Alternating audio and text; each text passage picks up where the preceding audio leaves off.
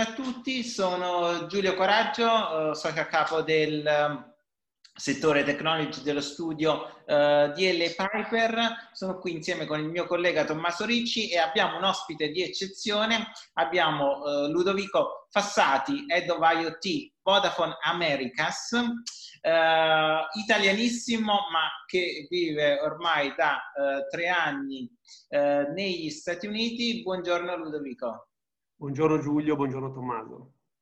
Ecco Ludovico, eh, noi ci siamo conosciuti circa tre anni fa, tre, quattro anni fa, forse di più, eh, quando eri in Italia da Vodafone, ma io partirei prima di tutto eh, con eh, un pochino un eh, racconto della tua storia, che è un pochino una success story eh, italiana, tu sei ancora giovanissimo ma hai vissuto in Italia, in Inghilterra, ora vivi da tre anni negli Stati Uniti. Ci racconti un po' la tua carriera e come sei arrivato, dove sei arrivato ora? Beh, innanzitutto grazie per, grazie per avermi invitato perché mi fa sempre piacere eh, fare queste cose. Io sono, allora, sono partito, ho studiato economia in Bocconi e sono partito poi a cercare di fare una carriera in finanza in particolare nel private equity tra l'Italia e l'Inghilterra. Eh, sono stato fortunato perché ho trovato dei capi che hanno avuto fiducia in me sin da, da, giovane, da molto giovane e inesperto e mi hanno messo in dei ruoli eh, di potere, diciamo comunque dei ruoli di, con, con dell'esposizione e per una serie di vicissitudini mi sono ritrovato a essere amministratore delegato della Cobra eh, della Cobra Telematics. A che età? A che età sei diventato amministratore delegato? Credo, della... credo che avessi 29 anni quando ero amministratore delegato della Cobra Telematics.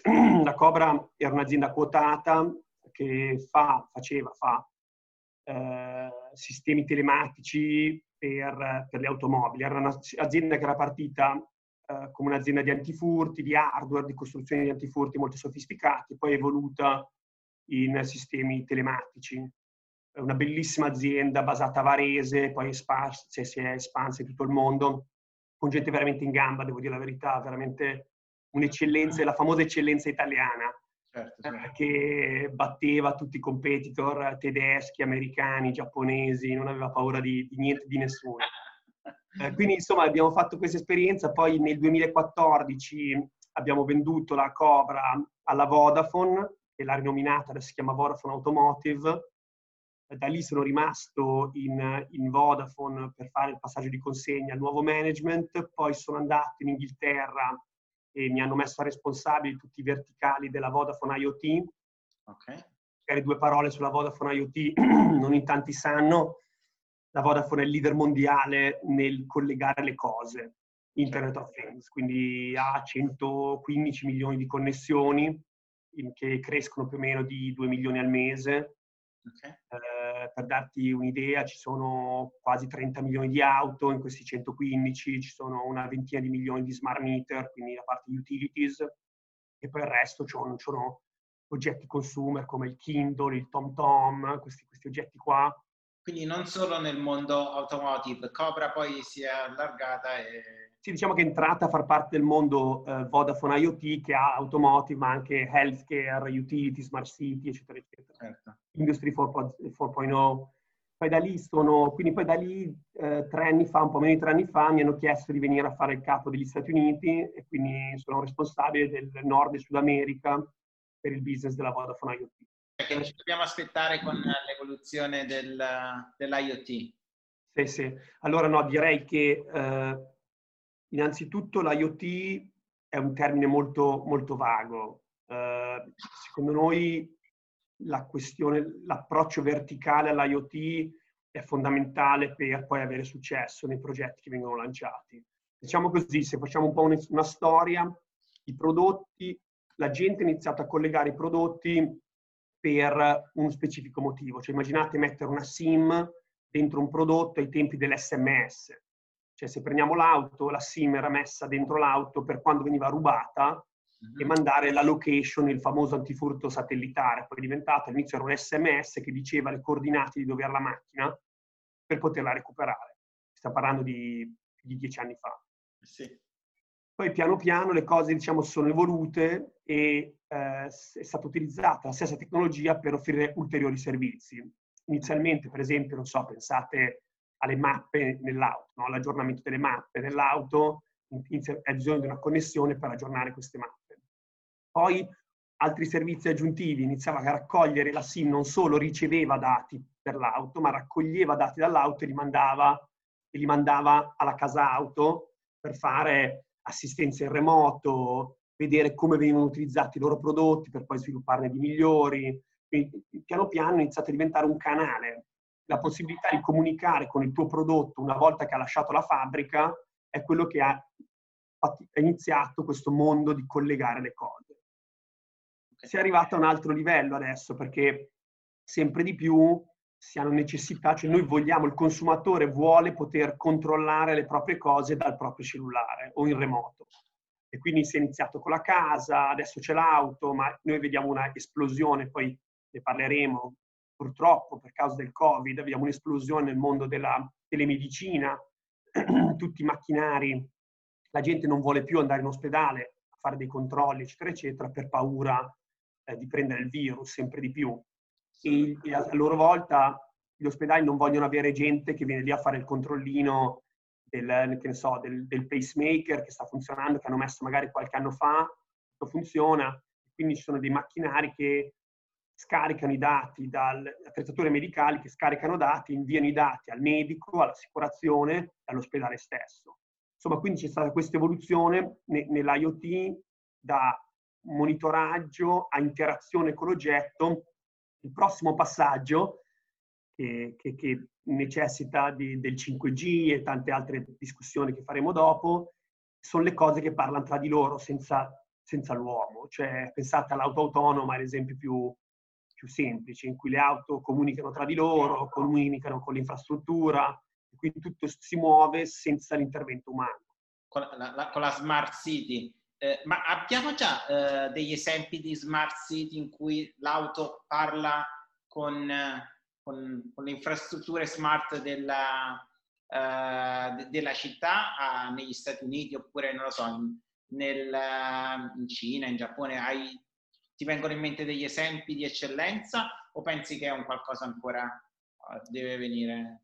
No, direi che ci sono delle, delle bolle, le chiamerei. Eh, per esempio, se vai a San Francisco c'è, c'è, tutta la parte di Waymo, che sono le auto connesse di Google, che insomma più o meno loro hanno creato una specie di rete di queste auto senza, senza il volante, cioè tu stai dentro una capsulina che si, che si muove. Eh, e quindi questo è un esempio. Se no, negli Emirati Arabi, dove ci sono delle città nuove appena costruite, ci sono delle soluzioni in cui tu eh, per esempio arrivi in aeroporto, scendi dalla macchina, la macchina va a parcheggiarsi da sola. Iniziano a sviluppare delle, delle, e tu quando esci dall'aereo atterri con l'app, dici che sei arrivato e l'auto ti arriva lì davanti. Quindi ci sono dei, delle, delle, bolle, le chiamerei. So che anche Disney voleva fare un progetto a Disney World, no? Per fare, il, il, problema è quando si va in, in grande scala e in città già esistenti. Cioè, diciamo che è facile quando è confinato in un una determinata area, come può essere un, un, un parco giochi o un piccolo quartiere, oppure alcuni campus aziendali.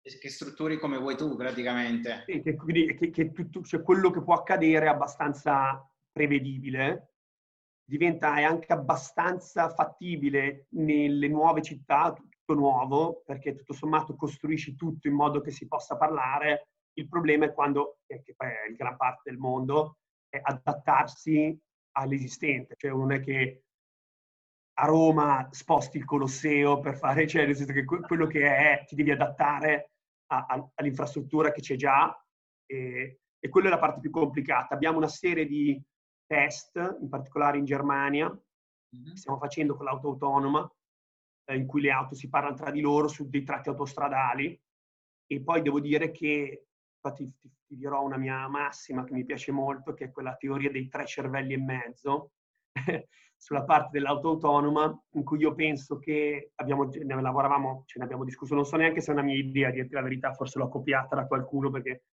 eh, di base riteniamo che ci vogliono tre cervelli e mezzo per far funzionare l'auto autonoma, no? E quindi il primo cervello è il cervello dell'auto, Cioè l'auto deve essere intelligente di per sé, tutti i sensori, deve saper frenare, accelerare e gestirsi anche in un ambiente in cui non c'è connettività. Quindi questo è il primo cervello e quel cervello lì sono un sacco di investimenti che stanno, che stanno avvenendo solo adesso. Guardi anche dall'assistenza al parcheggio di dieci anni fa, adesso piano piano è evoluto molto. La Tesla praticamente fa quasi tutto con l'intelligenza sul, sul veicolo e quindi questo è il primo cervello. Il secondo cervello è quello in cui giochiamo noi, che è la rete. La rete deve essere intelligente perché la rete deve rispondere e dare messaggi all'auto in maniera immediata. Quindi noi stiamo, grazie al 5G, spostando molta dell'intelligenza on the edge, quindi molto vicino alle cose, in modo che si possa rispondere velocemente, cioè la rete dà dei messaggi alle cose in maniera molto rapida. E questo è il secondo cervello, una rete intelligente. Il terzo cervello è il cloud, cioè ci vuole un cervello nel cloud analizzi tutti i dati, fornisca le informazioni, non so, la temperatura è scesa, potrebbe esserci gelato, potrebbe, c'è, un, c'è, un, c'è traffico, c'è un incidente, c'è quindi tutta questa intelligenza del cloud e analytics deve, poi dopo questo il terzo cervello.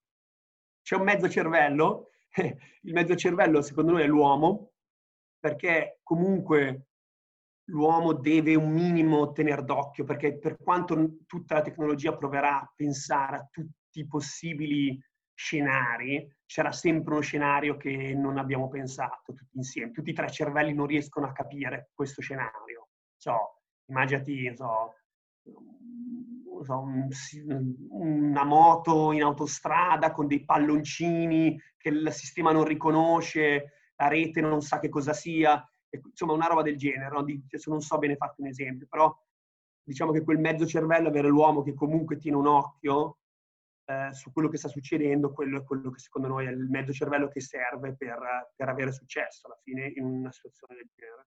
Ma secondo te quindi da questo punto di vista tu vedi ancora lontano lo scenario in cui l'auto non avrà più il volante perché non è previsto che ci sia una possibile interazione dall'individuo?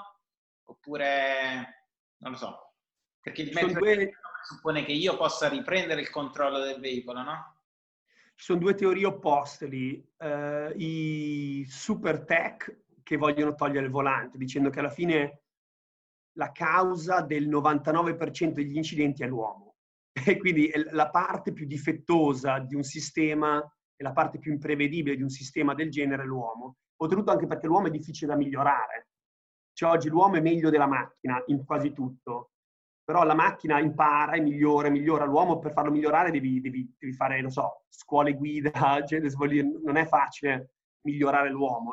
Ehm, la macchina, una volta che tu hai fatto un software che è migliore, lo, lo, lo offload in tutte, le, in tutte le macchine e tutte le macchine hanno imparato a fare questa nuova feature. Quindi, siccome ci sono due teorie diverse, io credo che ancora per tanto tempo l'uomo dovrà tenere un occhio aperto, eh, perché, cioè, perché secondo me la tecnologia comunque non vorrà prendersi il rischio di dire ok, sei libero, mi, mi, occupo di tutto io. Cioè tu dormi, faccio tutto io. Un po' se guardi anche, so, gli aerei, i treni, è vero, è ormai sempre più tutto collegato, l'uomo interagisce molto poco, però l'uomo è lì. In caso ci fosse un'emergenza, in caso c'è una cosa che non funziona, l'intervento dell'uomo secondo me deve poterci essere. Questo è il mio parere. Non sono tutti d'accordo però su questa teoria, quindi eh, ci sono le teorie eh, se, secondo cui dovremmo addirittura cambiare la fisionomia delle nostre strade perché un sistema di intelligenza artificiale, per esempio, è, è in grado di uh, attraversare delle strade con una distanza molto inferiore rispetto a quella percepibile dall'occhio umano dai lati della strada e quindi avremo molto più spazio a, a disposizione perché le strade cambieranno del tutto, oppure addirittura eh, Elon Musk che pensa alle strade sotterranee in cui ci collegheremo le, le città. Forse quello è un pochino troppo eh, lontano, ma secondo te il, la questione del mezzo uomo è una questione di culturale oppure proprio una questione tecnica? Tu rappresentavi tre cervelli che secondo me funzionano bene quando sei in una zona appunto nella eh, in un centro controllato nella nuova città di, crea- eh, di, creata negli Emirati Arabi, è probabile che la connessione sia in 5G sia velocissima, il cloud sia immediatamente accessibile che non ci siano delle zone eh, di mancata copertura, invece, non lo so, se vai a Roma è probabile che eh, la zona senza copertura tu la trovi e quindi a quel punto hai un problema che la macchina non potrebbe più interagire con il contesto che è intorno a sé. Quindi forse manca, forse il passaggio del, il, il, uh, passaggio in cui in un contesto normale, passami il termine, possiamo fare a meno del mezzo uomo è anche una questione infrastrutturale. Sì, questo è vero. Poi non voglio che si pensi che il mezzo uomo è perché l'uomo è mezzo, è mezzo scemo, però non è quello che, che, intendevo io. Cioè, il mezzo uomo è perché secondo me l'altro mezzo cervello farà altro. Cioè, io credo che l'uomo oggi effettivamente già lo fa. Cioè, abbiamo tante situazioni in cui l'uomo telefona, guarda il telefono mentre guida, no? Quindi usa metà del cervello per guidare e metà del cervello per fare altro. No? Abbiamo tanti esempi eh, di, di, tante cose che facciamo tutti alla guida, adesso voglio dire, non è che voglio, non sto puntando il dito nei confronti di nessuno. Credo che semplicemente sarà, sarà questo mezzo cervello che terrà d'occhio un po' la strada, un po' le cose, sarà più tranquillo e l'altro mezzo invece potrà effettivamente dedicarsi a qualcos'altro, si potrà lavorare, si potrà telefonare, guardare il telefono e fare tante altre cose. Quindi questo è quello che penso io del mezzo cervello. Per la tua domanda sono d'accordo con te. Effettivamente io credo che se lo guardi alla... Allora, è facile creare la funivia, no? La funivia, quella cioè, fa avanti e indietro lì, è una cosa molto semplice, non ha, nessuno timona, cioè nessuno guida. Quello è abbastanza semplice, ma anche il treno, il tram, il traghetto, cioè queste cose qua sono... Quando vai invece nel mondo dell'auto con tutte le sfaccettature, mi devo fermare qui, mi devo fermare lì, eh, c'è uno che ha parcheggiato male, cioè talmente tanto complicato che siccome per tanti anni ancora l'uomo dovrà avere un modo di intervenire. Forse tra 30 anni non ce ne sarà proprio più bisogno, però, però io credo che per i prossimi almeno 20 l'uomo dovrà avere un modo per intervenire, anche solo schiacciare un bottone che ferma tutto o semplicemente decidere su, su uno schermo qua, quale opzione scegliere in una situazione in cui la macchina non sa bene cosa l'uomo vuole fare. Okay. Tu hai parlato tanto di connected cars, uh, in Italia per esempio la, lo smart metering, la, il controllo del consumo dell'energia elettrica, forse una delle applicazioni principali dell'IoT. Ci sono dei settori in cui vedi che nei prossimi cinque anni ci sarà una crescita più vorticosa. Tu parlavi tanto di telemedicina e siamo in un periodo in cui è un rischio andare in ospedale, lo dicevi prima tu. Quindi, e soprattutto per esempio la popolazione europea è una popolazione anziana, quindi poter evitare che l'anziano metta a rischio la propria salute andando in ospedale è un bel vantaggio. Quale aree, eh, in quale aree vedi grandi crescita? Per esempio mi viene in mente il, fintech, l'insurance tech, che stanno anche crescendo moltissimo. Non lo so, ce ne, sono, ce n'è per tutte. Sì, no, infatti, allora, secondo me innanzitutto tutto sta crescendo in maniera esponenziale. Quindi parte dal presupposto che è già una cosa che tutto quanto corre. Cosa corre? Immaginate una gara di cavalli, no? Tutti corrono, quale sta correndo più veloce? Se, se, questa è la domanda. Io credo che quello che corre più veloce adesso, in maniera prospettica, è il healthcare. Per due motivi, anzi direi tre. Il primo motivo è che è quello che, che, scusami, è quello che partiva più indietro e quindi è quello che, ha fatto, che adesso deve recuperare il secondo perché si sta un po' gra- grazie, non odio dire grazie al Covid perché è una roba che veramente è una tragedia, però ha un po' rotto alcune barriere come quella di giustamente delle assicurazioni che non erano, per esempio in America sai che è tutto un sistema molto diverso in cui è tutto finanziato dalle assicurazioni, un sistema privato e quindi le assicurazioni non pagavano eh, se tu ti facevi controllare, che ne so, un piede attraverso il cellulare, invece adesso è una roba che sono più disposta a pagare, la, la visita medica attraverso il cellulare è una roba che non, non pagavano, adesso invece viene rimborsata, mm-hmm. per evitare che la gente vada in ospedale, no? Per evitare che la gente infetti altri. Quindi questo, per esempio, è, un, è una cosa che ha accelerato la parte healthcare. Io non credo che ci siano tanti macchinari eh, dedicati al mondo medicale che non siano collegati o comunque credo, in futuro non credo che ce ne siano tanti. E credo che sia una cosa di buon senso eh, la gente avere comunque il da raccogliere il dato, qualsiasi sia anche banalmente un termometro. raccogliere il dato nel termometro permette poi a tanti medici o, o alla sanità pubblica di prendere decisioni, di vedere che cosa sta succedendo nella popolazione. E quindi secondo me è una, è, è, alla fine io sono fortemente convinto che quello sia un bene. Eh, e, e, anche i medici, che probabilmente inizialmente non è che fossero grandi fan di questa, di questa cosa, oggi anche loro preferiscono, se devi andare a farti vedere il piede che ti fa male, non è un'emergenza, diciamo, preferiscono farlo attraverso una video call che andare lì, magari sei infetto, magari hai il covid o comunque roba di questo genere, anche loro preferiscono farlo in remoto. Quindi si è creato questo, si è, si è creata giù questa barriera che secondo me adesso apre delle porte per accelerare di molto perché comunque è molto più efficiente, costa molto meno e quindi anche gli ospedali, la sanità pubblica, le assicurazioni vedono un vantaggio nel promuovere questo tipo di, di, di applicazioni. Quindi quello sicuramente. L'altro che ti aggiungo, secondo me, è la parte industria 4.0, perché questi i cambiamenti sono diventati così veloci in una direzione o nell'altra che comunque c'è una necessità di estrema flessibilità per qualsiasi produttore di qualsiasi oggetto, dalla logistica al modo in cui tu costruisci le cose, alla gestione del tuo magazzino, tutto quanto è, deve eh, essere orchestrato in maniera eh, quasi perfetta per poter accelerare, diminuire, cambiare prodotto, cambiare, cioè, quindi tutto quanto un tempo costruivi una fabbrica per fare, eh, ne so, la 500, non so se sia giusto, per fare una cosa e facevi quella per vent'anni uguale, no? E quindi era tutto studiato per durare vent'anni e non cambiare niente.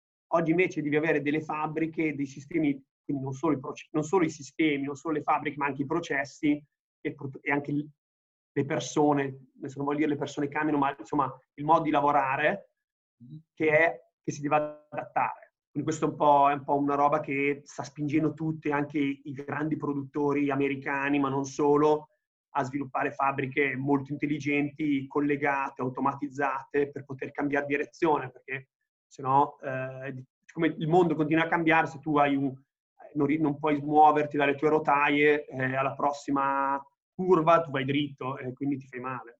Ti sbagli. No, no, assolutamente. È molto interessante, tu hai parlato di, eh, del settore che ha raccoglie più dati possibili, che è quello uh, dell'healthcare, in cui i dati sono effettivamente sensibili che creano grandi problematiche in materia di privacy, dall'altro abbiamo il settore dell'industria 4.0 con le fabbriche intelligenti che interagiscono, il machine to machine, che era un pochino uh, l'origine di tutto, uh, di tutto l'IoT, in cui non raccolgo dati personali, ma raccolgo dati relativi alla produzione e su cui c'è poca awareness del valore di quella informazione come un asset eh, aziendale. Eh, tu hai accennato anche il Covid, eh, pensi che il Covid, l'avevi menzionato forse, che abbia portato a un'accelerazione? E se dal tuo punto di vista l'accelerazione al di là degli Stati Uniti c'è stata anche in Europa? Ecco, tu avendo lavorato a Londra per un po', prima in Italia, hai visto negli Stati Uniti, hai visto un mondo a due velocità? Oppure, non lo so, eh, sei stato scioccato di un mondo che della realtà che hai, notato, hai trovato negli Stati Uniti? Siamo veramente così indietro? Ti ho fatto un sacco di domande. no, allora fammi dividere. Allora, prima, prima domanda diciamo sul Covid. Secondo me il Covid nel nostro settore ha avuto due impatti. Il primo, che chiamerai d'emergenza, mm-hmm è una risposta alle necessità del Covid. Abbiamo un sacco di progetti in tutto quello che è eh, telecamere che misurano la temperatura, eh, aiutare la gente a fare social distancing, che così non, diciamo, la gente non viene in contatto. Abbiamo dei sistemi per verificare che la gente abbia la mascherina.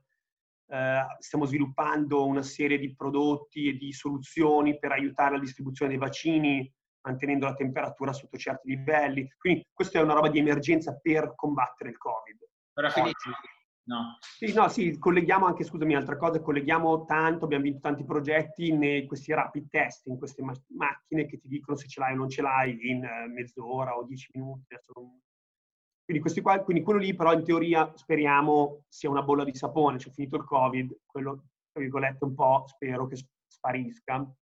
Invece però, quindi questa è l'emergenza. Dall'altra parte però vediamo che sta spingendo dei filoni che ormai sarà difficile rallentare. Ripeto, la telemedicina è uno, sarà difficile tornare indietro, cioè la gente, ripeto, una volta che si abitua a non dover fare un'ora di macchina per andare a farsi vedere il piede, lo può fare col cellulare, farà fatica a tornare ad andare a, in, in, dal medico se non ne avrà bisogno. Eh. Stessa questione sullo smart working, no? Cioè, sono quei filoni che secondo noi, almeno secondo me, alcune cose rimarranno. Poi io sono convinto che si troverà una via di mezzo, ovviamente la situazione di oggi è un po' estrema in un senso, forse la situazione prima di Covid era un po' estrema nell'altro, in cui dovevi essere lì tutti i giorni, eh, si troverà una fermo, non del rapporto a distanza, dovevi controllare la persona, no? Sì, infatti, credo che quello sia cambi, però sullo smart working poi probabilmente c'era da fare un altro podcast perché c'erano tante persone molto più, più ferrate di me nel, nel, darti la loro opinione. Io penso che sia molto difficile per le nuove generazioni, cioè io, noi, almeno parlo per me, io ho imparato dai miei capi in ufficio come fare le cose, come comportarmi, come lavorare, è molto difficile insegnarlo attraverso uno schermo, secondo me, la cultura, il modo di fare. Però, insomma, questo sono sicuro che, ripeto, c'è gente più competente per darti del, delle risposte eh, migliori. Quindi questo è per il Covid. La tua seconda domanda su Europa-America, ti direi questo. L'America, allora, eh, l'America ha una cosa che secondo me è da invidiare, che lo dicono tutti, che è eh, il modo in cui affrontano i rischi, falli- la, la, eh, l'avversione al rischio, che è diversa e, e parte dal, dalla cultura, dal fatto che fallire qui non è troppo un dramma, cioè fallire fa parte della, della, cultura, della cultura, americana e, e questo è, tra, è, tradotto a tutti i livelli. Parli con grandi assicurazioni che diresti questi sono sicuramente molto conservativi, arriverai lì, invece si lanciano dei progetti comunque molto innovativi con delle aziende anche piccole che hanno delle, de, però molto all'avanguardia, delle start-up, si lanciano dei progetti che dici, cacchio, guarda che, che coraggio a mettere il loro brand, la loro faccia e si buttano in dei progetti che, che in Italia non si vede tanto. Questo è per esempio dal punto di vista aziendale, lo vedi anche nelle persone, cioè io che effettivamente mi considero abbastanza giovane quando mi confronto ai miei pari eh, in Italia o in Europa. Qui sono spesso, forse anche più vecchio a volte, cioè trovi di fronte gente di 25-30 anni che gestisce migliaia di persone e, e, ed è gente che è molto molto in gamba e si lancia con pochissima esperienza, perché effettivamente anch'io stesso ho molta meno esperienza di una persona di 50 anni o 60, però il modo che hanno di affrontare le cose, non aver paura a dare il timone di una divisione, di un'azienda, a una persona giovane che ha una visione del mondo differente, è vero, non ha vissuto 50 crisi o 50, non ha tutta l'esperienza che avrebbe un'altra persona, però non è, quello che, che, non è solo quello che serve. Cioè, tra virgolette, l'esperienza è una cosa che si compra, cioè si compra, si può trovare, la visione, l'agilità, l'abilità del cambiamento è una cosa invece che che è più, che, che è più difficile. Cioè, quindi secondo me tutto parte, lo chiamerei coraggio. Il coraggio delle aziende di rischiare, coraggio dei giovani di lanciare nuove aziende, coraggio di grandi aziende di mettere giovani persone a comando, coraggio di lanciare nuovi progetti, parte, coraggio di investitori di investire in persone giovani senza, sulla, senza progetti, cioè senza, senza esperienza. Cioè, è tutta una questione di coraggio, secondo me. Però, però detto ciò, ripeto, l'Europa e l'Italia sono, sono fantastiche, cioè non, non, voglio che pensi a, cioè che tu pensi che cioè io, io, adoro il mio paese, cioè sono un grande fan dell'Italia, c'è una capacità unica e persone uniche, e manca forse un pizzico di coraggio. E oggi rimanere fermi è quello che, che, che poi è proprio il peggior difetto che puoi avere, non essere capace di muoverti. C'è un bel podcast siamo il paese del posto fisso, uh, c'è Checco Zalone che ci ha fatto film. fa morire da ridere. No, però se vuoi c'è un bel podcast che mi ha consigliato, per esempio, ti dirò, mi ha consigliato mio fratello su, sul fondatore di PayPal, che si chiama Never Stand Still, che fa tutto un podcast sul fatto di, non so se vuoi fare pubblicità, magari questo lo vuoi tagliare, però fa il podcast su interviste ai grandi CEO americani o grandi innovatori americani su perché devi continuamente muoverti. Lui fa un paragone con le arti marziali e dice che se tu stai fermo su un ring è un invito a essere tirato, a essere tirato giù. Tu stai fermo, no? E quindi il concetto dice lui non non devi stare fermo e devi continuare a muoverti, continuare a cambiare. Ed è difficile, è un senso che in America lo vedi e probabilmente in Europa vedevo meno, però eh, secondo me spe- penso che il Covid abbia dato anche una svegliata anche in quello a tutti quanti. Eh, quindi spero che tanti imprenditori pensino a, ok, trovo dei manager, trovo i miei figli, qualcuno che ha più una visione. Guarda, penso anche probabilmente nel mondo legale, no?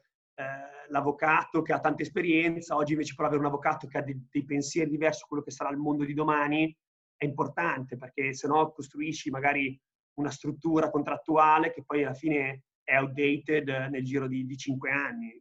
Questo un po'... È un paragone interessante perché noi per esempio stiamo affrontando la, l'onda del legal tech che alcuni lo vedono come un, le macchine che ruberanno il lavoro agli avvocati perché la, l'intelligenza artificiale farà i lavori ripetitivi degli esseri umani eh, dove invece eh, lo si deve vedere come un modo in cui dobbiamo cambiare, dobbiamo riuscire a sfruttare la tecnologia.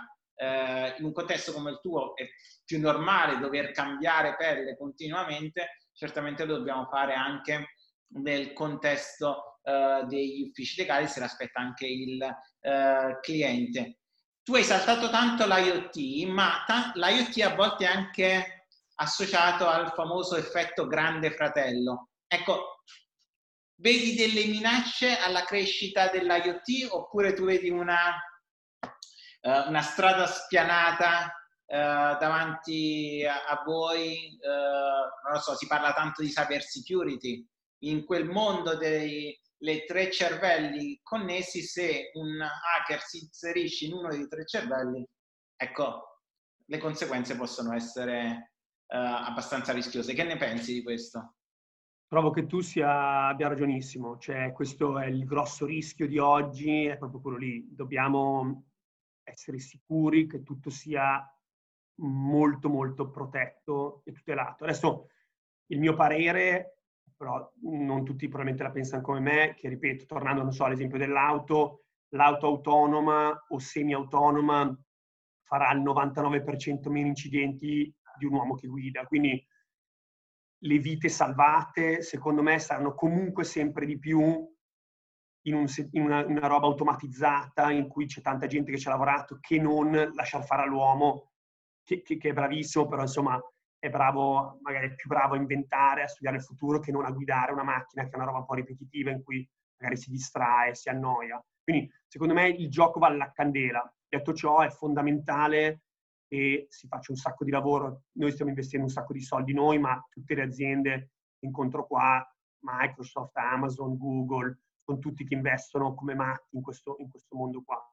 Uh, ti faccio l'ultima domanda. Uh, che trend vedi nei prossimi 12 mesi? Un po' ce l'hai accennato con il nell'healthcare, uh, ti vengono in mente altre uh, altre aree, si parla tantissimo di intelligenza artificiale, di blockchain, uh, un pochino l'IoT era l'hype di due o tre anni fa, alcuni se lo sono dimenticati senza accorgersi che è già intorno a te. due minuti prima della nostra call stavo regolando con il mio telefono i riscaldamenti nella, nella, nella mia casa e tutto fiero di fare questo, però è, eh, con mia moglie che mi guardava sbalordita perché era molto, le piaceva molto di più girare le manovelle che, che operare, che giocare col cellulare, no? Che cosa vedi che cambierà nei prossimi 12 mesi eh, dal tuo punto di vista?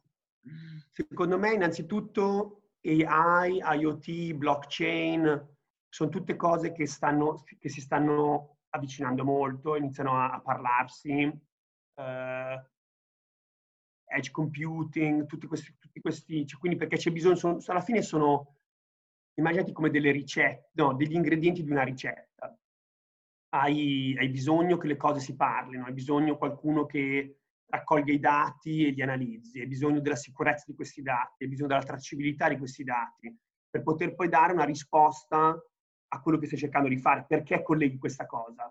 Mm, cioè, non so, monitorare il tuo riscaldamento. Tutte queste cose qua devono incastrarsi e far sì che vengano, che, che convoglino in maniera eh, armoniosa per offrirti il servizio che stai cercando. Cioè, immaginati nel tuo caso, non so, le previsioni meteo, arriva il freddo, il riscaldamento da solo aumenta per in modo da tenerti eh, la casa alla temperatura che vuoi. Vai via il weekend e automaticamente la, la, domotica si accorge che non c'è nessuno in casa, abbassa la, la temperatura onde evitare bollette da capogiro. Quindi diciamo che queste cose qua sono, secondo me, tutte cose su cui ci sono grandi investimenti, grandissimo sforzo, adesso l'importante è riuscire a metterli insieme bene per appunto deliberare i servizi che, che, che l'utilizzatore finale sta cercando. La cosa che io vedo come grande spinta direi due cose. La prima è nel mondo dell'ecosostenibilità. Secondo me vediamo eh, tantissima, dall'electric vehicle, eh, nella parte di veicoli elettrici, ma tutto quanto nella parte industriale, eh, tutto quello che è eh, legato anche alla ricerca, c'è tutto un mondo, eh, ovviamente la parte energy, oil and gas, di cercare di girare verso un mondo sostenibile. E questo secondo me è fondamentale. No, scusa, ti dico la seconda. La seconda è la parte di equalità, di, non so se dice qualità magari in italiano, di, di uguaglianza, scusami, tra, tra persone, di racial diversity. In America ovviamente avete probabilmente seguito la questione del Black Lives Matter. Mm. Tutto questo secondo me sono, sono, sono grandi movimenti che adesso sono eh, secondo me oggi sono intransigibili, nel senso che dal mio punto di vista i talenti non vanno a lavorare in aziende in cui questi valori non sono cardine nel modo di lavorare e nell'affrontare il mondo. Quindi non, av- non riuscirai ad assumere gente in gamba, il tuo valore in borsa varrà niente, le banche non ti presteranno i soldi e la, noi non faremo fa, cioè le grandi aziende non vorranno fare affari con te se tu non rispetti questi grossi principi di uguaglianza, di rispetto delle persone, di rispetto dell'ambiente. Questo secondo me è un... Mo- e non vedi eh, che la tecnologia potrebbe essere un modo per creare maggiore uguaglianza, nel senso che dell'accessibilità alla tecnologia, cioè le soluzioni che tu hai prospettato sono accessibili da qualsiasi azienda anche a costi eh, notevolmente eh, economici. Forse eh, 10-15 anni fa, quando hai cominciato a occuparti di quest'area, eh, il costo del microchip era eh, elevato e ci si poneva la domanda devo fare l'investimento nella mia infrastruttura IoT dove fra 5 anni pot- potrei fare lo stesso investimento con metà del prezzo. Ora mi sembra, se non sbaglio, che i costi siano, si siano livellati verso il basso si, e siano accessibili eh, a tutti i livelli da tutte le persone. Quindi la tecnologia ha creato anche una sorta di democratizzazione della società. Assolutamente, cioè, quindi i costi sono ridotti in maniera molto importante e i benefici sono aumentati molto, perché ripeto, oggi se io ti vendo una lavatrice con l'app che ti dice quando se funziona o non funziona, se c'è il calcare o non c'è il calcare, perché no, una roba in più. Se la vuoi la scarichi, se non la vuoi non la scarichi, però quindi è un in più raccolgo i dati, quindi creo delle lavatrici migliori, perché mi rendo conto che dopo tre anni fanno il calcare, adesso non sono un esperto di lavatrici, oppure mi accorgo che la gente usa più la parte, che ne so, lana invece che lino, adesso non, veramente non ne so proprio niente, o quali posso farti l'offerta, vedo che la usi tutti i giovedì, allora il giovedì ti faccio trovare la scatoletta con il sapone, tutti, quindi una serie di servizi aggiuntivi dal momento che tu colleghi quella lavatrice. Quindi il costo scende e i ricavi aumentano. Quindi questo è il, è, è il beneficio che oggi quello avrà un'accelerata. C'è una grande discussione negli Stati Uniti sul fatto che tutta questa tecnologia è disegnata o studiata prevalentemente da uomini e prevalentemente da uomini bianchi.